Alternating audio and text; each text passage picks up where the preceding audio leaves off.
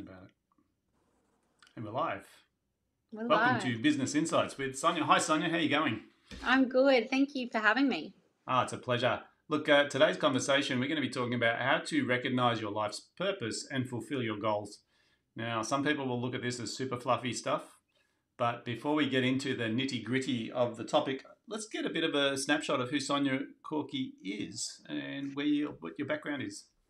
Um, well, I'm Sonia Corkery. I am I am the owner of two businesses actually currently, um, but probably start with a little bit more about my background so you can Yeah. get a bit of an idea about me. I I grew up in North Queensland. Well, I've spent the last 20 years of my life in North Queensland in uh, Townsville, if anyone's heard of it. Um, it's Townsville. close to it's close to my hometown, which is Ingham, which is a nice little Italian community up there. Okay. Um, and I was only there a couple of weeks, and I met my now husband uh, at the ripe old age of 17. So, you know, it was uh, a bit of an early experience for me, just, you know, falling into a relationship quite early. But Mm. um, my husband and I have basically been inseparable for the last 21 years. And um, I started off in sales, um, looking for a job while I was doing university. And I actually found that I was really passionate about sales and um, the only thing I really didn't love about sales was the fact that I never had two days off together and I worked every single weekend, which wasn't really for me. Um, and someone reached out to me from a financial institution and said, Hey, you've got all of the skill set that we would love. Yep. Um, that will correlate directly into banking. And I thought, well, this is a great gig because I only got to work Monday to Friday, no weekends. It's um, it's a pretty good job, and I get to learn a lot about finance, which you know piqued my interest absolutely. So, in that time, I actually came on with one of the big four as um, what they call branch manager development. So I actually was brought on directly to be trained uh, in a management role straight Mm. away, which was amazing. Most people start, you know, as a teller and have to progress. I got to do all of the roles within the branch quite quickly. Um, and then basically, I think I was 23 years old and I was a bank manager. So that was pretty cool. Um, Yeah, I then progressed into, I thought, well, you know, this is great. I'm going to look for further career advancement. And I Mhm. actually progressed into um, commercial lending from my bank manager role Yep. um, and did that for a few years. And then, um, you know, all the while having kids and doing all of that. But then I thought I need another challenge. So I decided to do my fin- financial planning um, degree as well on top of that. Yeah, of course, because you didn't have enough to do, right? No, you know, just chuck it in. Chuck it in. tell, let's go back a step. You, you said you, you you found out that you were passionate about sales. What was it about sales that made you sort of what drew you to it? Well, I love people. Um, Mm. Again, my family background is Italian. I absolutely love talking to people. Uh, I love hearing their stories. Yeah. I love, you know, creating friendships. Um, and a lot of my clients I'd had for a really long time. Yeah, Um, and I just loved, you know, going to work every day and, and talking to people. And it, I generally found it fun. And Yep. that obviously came through in my success in my sales role quite early on. I won't lie, like I started at the good guys and, you know, Yeah. everyone used to be like, are you on the ads? And I'd say, no, unfortunately. Um, but it really gave me a skill set of being able to be open and just talk to people. You know, it's funny. We, some, sometimes when you mention the word sales, people sort of, you know, they, they, they, sort of, "Ooh, sales. I hate sales. You know, I don't want to hmm. be seen as a salesperson. I often think that the perspective is being created by having a bad sales experience. Yeah, Because when someone's a good salesperson, they're not selling. They're No. building a relationship. They're helping you understand the product. And if it's not for you, they say this is not for you. But the ones we remember are the ones that tried to sell us something that we didn't want, right? yeah, And yeah, so people go, oh, salespeople. And you go, well, you know, the ones that are good, you wouldn't even know they were in sales. They were just really pleasant. They helped you out. And that was more like customer service than sales. yeah, So I often say to people, sales is a skill of communicating. Right? Yes. And if you want to be successful in life, not just business, in life, you've got to learn how to communicate with more people. And so it's a skill set that I think should be non negotiable. I think they should teach it in schools.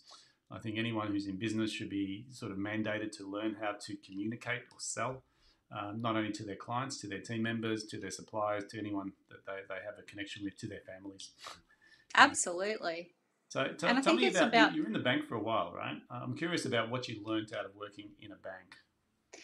Well, there was so much that was sales. Obviously, working for one of the big four was mm. um, was a blessing in the fact that you know I got to learn about all these amazing products and how they helped people in different scenarios and yeah. and basically connect what their situation was with what fit for what they needed. Right. and and basically saying um, what are your needs? Tell me what you need from me. Um, mm-hmm. what are your pain points? How are you struggling? And and i will let you know what we have available to help you alleviate those troubles or give you a solution Yep. Um, and I really love doing that because I really love making people happy and, and fixing right. things for people. Um, it was great in the fact that I got a huge amount of training, yep. um, you know, covered, which they were really great at upskilling us. And I got all these amazing products at a staff rate, which was great. I think um, Robert Kiyosaki said it best in his book Rich Dad Poor Dad. I'm sure you've read it. Yes. He said, you know, when, when you go to work for someone, think of it as education right? And certainly in corporates, they spend a lot of money on their training, and, and, you get this amazing amount of training around customer service, asking good questions, metrics, KPIs, and numbers that we're going to lead into in a moment. But I think often people um, don't realize that people who come out of corporate have got a high set of skills that they can actually bring into the small business world. And yes. I suppose that sort of brings us around to what you're doing right now, because one of the reasons I was super excited about today is you know, you've been working with your husband for quite a lot, number of years in his electrical contracting business. Yes. I think you, you realised that you had a superpower. And uh, that superpower has now taken you into a new business venture. Do you want to tell us a little bit about that? Yeah, so what I'm doing right now is essentially what I've been doing for some time, which is helping people Yep. Um, a lot of people have come to me knowing my background and how extensive it is. Um, yep. And, you know, 15 years we've been in business. Yep. Um, so we've seen a lot of things, done a lot of things. Mm. And running a business that has, you know, multiple locations has another challenge on top of that. Mm-hmm. So um, I officially kicked off with Clear Plan Consulting last year, um, basically to let people know that there is someone out there that can give you this information and help you by articulating with you what your goals are personally. Because a lot of people will be in business and 10 years down the track, they're no financially better off personally than when they started. It's super interesting, right? Because uh, when you think about the purpose of a business, the purpose of a business is to generate a profit. Yeah, absolutely. yeah. Absolutely. But I I basically assist people in mapping that out yeah. And then reverse engineering that into a step by step on how to achieve the goals that they want to. Okay. So let, let's sort of work on that one for a minute. What do you think stops people doing this themselves?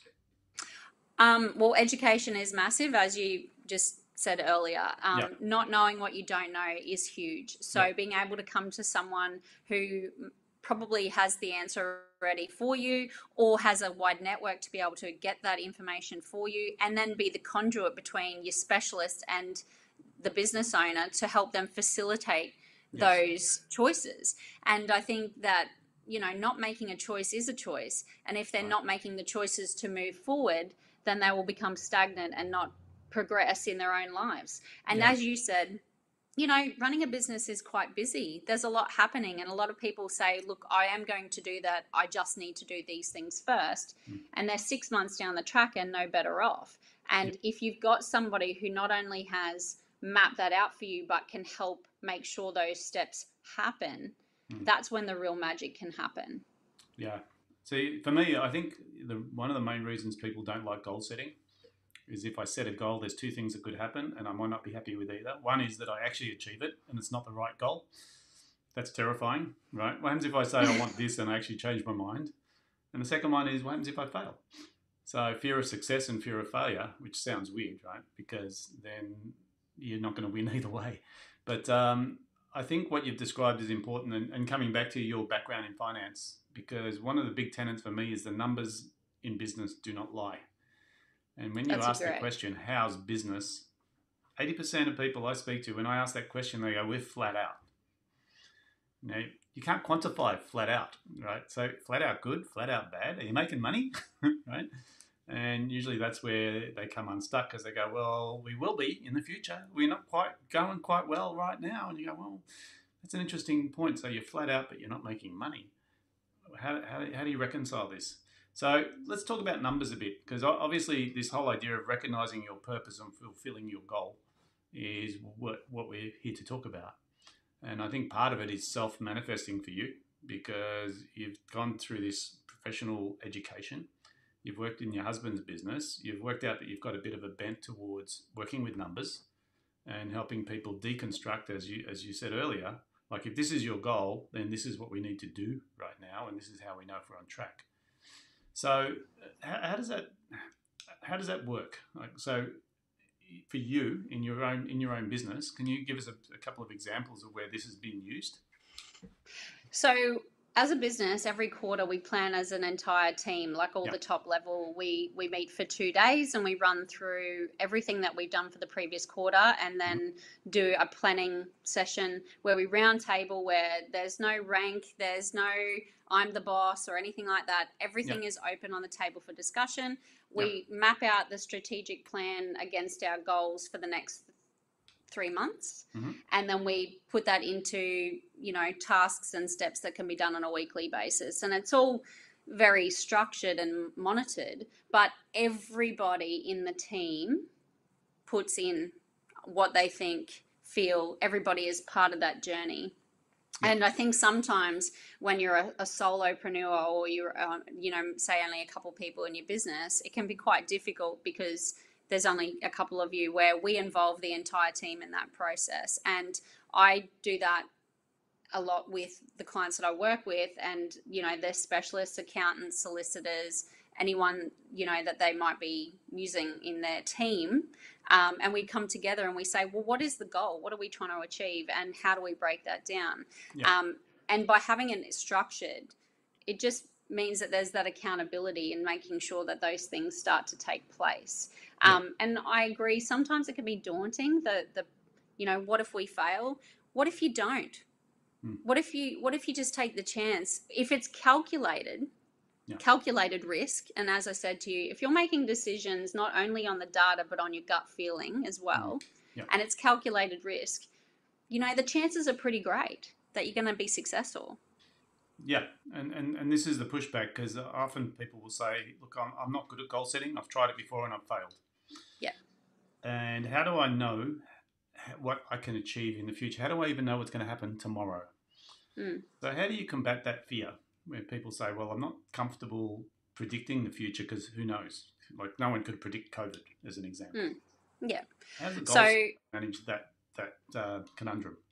Well, we we make everything quite visual. So yep. a lot of people are quite visual. So we have to have it where they see it every day. They're living and mm-hmm. breathing it.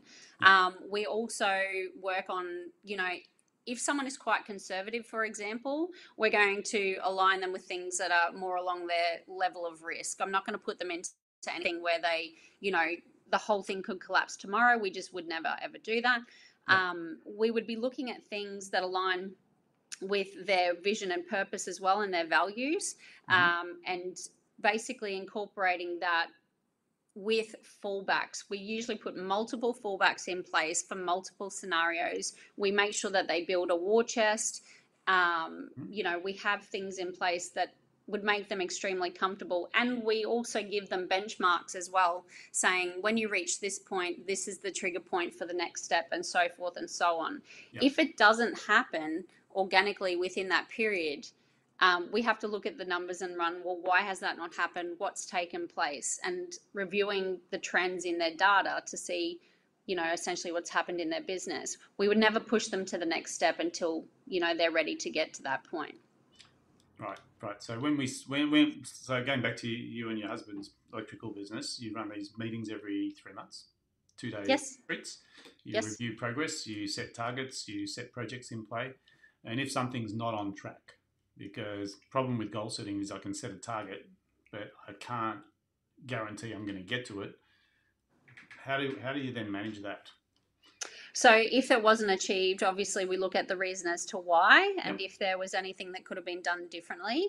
Yep. Um, and then we reset that goal. If that's still a part of the process to achieve the higher level goals, Yep. say for the, the 12 month financial year, then we'll reset that over the, the coming, you know, 90 day sprint, as we call it. Mhm. Um, and what we need to do then maybe differently to ensure that we achieve that task or goal. And sometimes it might be as simple as getting multiple people to work on that to make that actually happen because you know the one person who was championing that one task has really struggled with it sometimes we need to get outside support um, but if Right. that is aligning with what we're wanting to achieve we just have to work out another way. And a very great man who i work with on the regular always says to me sonia just have to say how can i? Don't tell me you can't. Tell me how, how you can. So it's it's about thinking outside the box. And sometimes that brainstorming really can enlighten you to other avenues to achieve what you want to achieve. Yeah, fantastic. So really, like what, what you're saying is goal setting is a mechanism.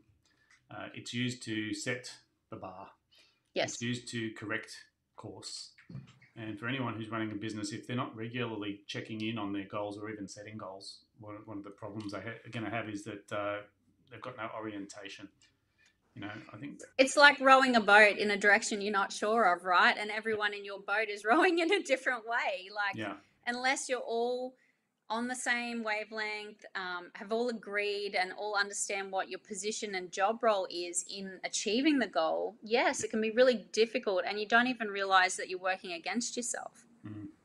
yeah, super interesting. So let's talk about purpose. Okay, because the topic today is how to recognize your purpose and fulfill your goals. How do you recognize your purpose?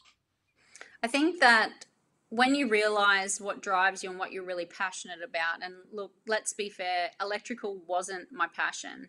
I really was passionate at that time about helping my husband because I love him and I wanted him to be successful in what he had chosen. Yeah. Um, I'm really passionate about just helping people. Mhm. And but I love finance. I love everything about it. I love that the numbers are factual. I love that, you know, that it can work in so many different ways. And I thought, well, I really need to combine my passions, right? My passions are about helping people who Mhm. really need it. And and you know, the finance and goal setting and structural aspect and all of the things to do with um, strategy. I love strategy. And I thought, well, this ticks every box. You know, I'm genuinely helping people who need it. Mhm. Um, I really am using a skill set that I'm great at. Yep. And it's really fulfilling me. And, you know, yes, I'm making an income from it, which is a bonus because I just genuinely love doing it anyway. And I think that if your your purpose and your values are aligned, um, and if everybody helped one person, we'd be in a much better place as far as the world's concerned, right? You know, I know that when I've needed help, people have helped me, and this is just my way of, you know, kind of giving back and filling my own cup while doing it. Mm. It's funny because I was I was interviewing someone a few weeks back, and he said, you know, one of the problems in Australia is we're not collaborative. Everyone's out to beat everyone else, and Yep. so we don't work together. Yep. And one of the issues with everyone sort of running their own race is there's no synergy in between people. So you know, people aren't partnering where they could because they're fearful of losing. And this scarcity mindset that people have where they're saying, well, I don't want to share my IP or I don't want to talk to this guy, he's my competitor. It causes all sorts of fear. Yeah. And amongst that fear, we end up contracting our ability to grow or to scale. And so, what, what you've talked about with helping other people, a lot of people resonate. That's what I love doing. I love helping other people. And I get that. But then the secondary question is how can Sonia help as many people as possible, right? Because if you've got a great story and if you've got a mechanism or a methodology, the question is, well, how, how do you get in front of enough people that, that you can actually make a difference, right? So I think when we talk at this level, this is purpose level. Okay. Absolutely. And, and for, for a lot of people, they struggle with this because they go, oh, I don't know what my purpose is. Oh, I just need to make enough money to pay the bills. And before the call, we were talking a bit about this whole idea of purpose and fulfilling goals and how business is a conduit. It's not actually the end game for a lot of people. And what I mean by that is it's a means to an end, and I think you get this. So if we look behind the scenes of the two businesses, you've got your, your electrical contracting business with your husband, you've got your consulting business that you're doing right now. Um, what's the what's the end game for you? What are you trying to achieve personally? Well, I have three three young sons, and two of my sons are autistic, and you know that has challenges in itself. And um, and I've grown up without my sister, who's in her fifties, is also quite intellectually impaired. Um, and family is massive for me. I, I love my family. Um, we're big, we're loud, we're in each other's pockets, and I love it. But this journey allows me to be there with my family, with my kids. Um, We we have family holidays. We are living and making memories. And the reason that I love being in business so much is that I can make the choice and say, well, I'm not working today. I'm going to spend time with my boys. Um, I'm going to take an extra day off and go for a long Mm. weekend. I do have to work really hard on the days that I'm working but family is really everything to me and and I'd love to just make memories and and have the capacity to do that and I don't think that if I was in a 9 to 5 Monday to Friday you know big 4 role again mm. Yeah. I would not have the capacity to to do all of those things that I really love and enjoy and so I'm really really doing this for my boys. I mean, my own personal portfolio of what I've built as far as wealth creation will be far more than they will ever need. Um, and I'm teaching them on how to do that on their own so they fully understand. But I'm I'm creating intergenerational wealth, and I'm, along the way, I'm creating these amazing memories for my kids Mm. and hopefully their kids and so on. So that's really important to both my husband and myself. Fantastic. So let me ask you: we- We're sort of coming to the to the end of the conversation, and if we were going to give, like, if there were three key pieces of advice that you'd offer to someone in business, what would they be? I would say be open minded and think outside the box about what opportunities await you or what other ways you could overcome the the situation or problem that has arisen. So really think outside the box and um, seek other knowledge and you know other people who've done it before to give you other options that you might not be aware of. Uh, secondly, I'd say any decision that you make, it's really important that you not only make the decision on the basis of your gut, how you feel about it, but also the data. In my mind, if both of those things don't stack up, then it's still a no. You need to feel great about the decision, but also you need to know that that's calculated and it's going to benefit you. If there's any indication that it might not, then it, it, you can't proceed. You must make sure that you don't put yourself in a worse position. Mhm. And I'd say surround, thirdly and lastly, and probably one of the most important, is surround yourself with like minded people who share the same values that you do. Um, there is great support networks such as Outcomes, you know, where people can go and seek support and advice and um, you know so many people who know people in the business community that are willing to help and offer support. Um, you're not on your own. Please don't ever think that you are. It can be a lonely place, but involving yourself in communities like this where you can get support is invaluable. Yeah, and I think like community is a big one because uh, especially like the last three years, people have been put in isolation, and uh, the only way you can Yeah. contact people is through these computer things that we're using right now. But uh, ironically, I don't think it's going to reverse. I think uh, it actually gives people another channel. Um, Absolutely. Which, means yes, I can catch up face to face with people, but you, Sonia being up in Queensland, me being in Melbourne, the chances of us connecting face to face is pretty low.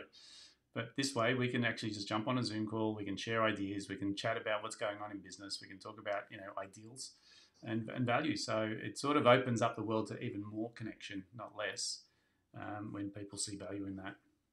Absolutely. And it's been great to connect. You know, I love it. I, again, I just love people.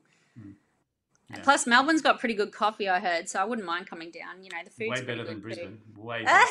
better. so if you get down here, and also it's sunny today for 10 minutes. Oh, wow, that's good. But um, yeah, it's great down here. So um, listen, Sonia, so, thanks so much for sharing a bit of your story today. It's been really insightful just to understand what makes you tick and um, just finding out a bit about how you got to where you are right now. So I really appreciate your time. Thank you so much for the opportunity. It's been great. Yeah, awesome. Thanks again.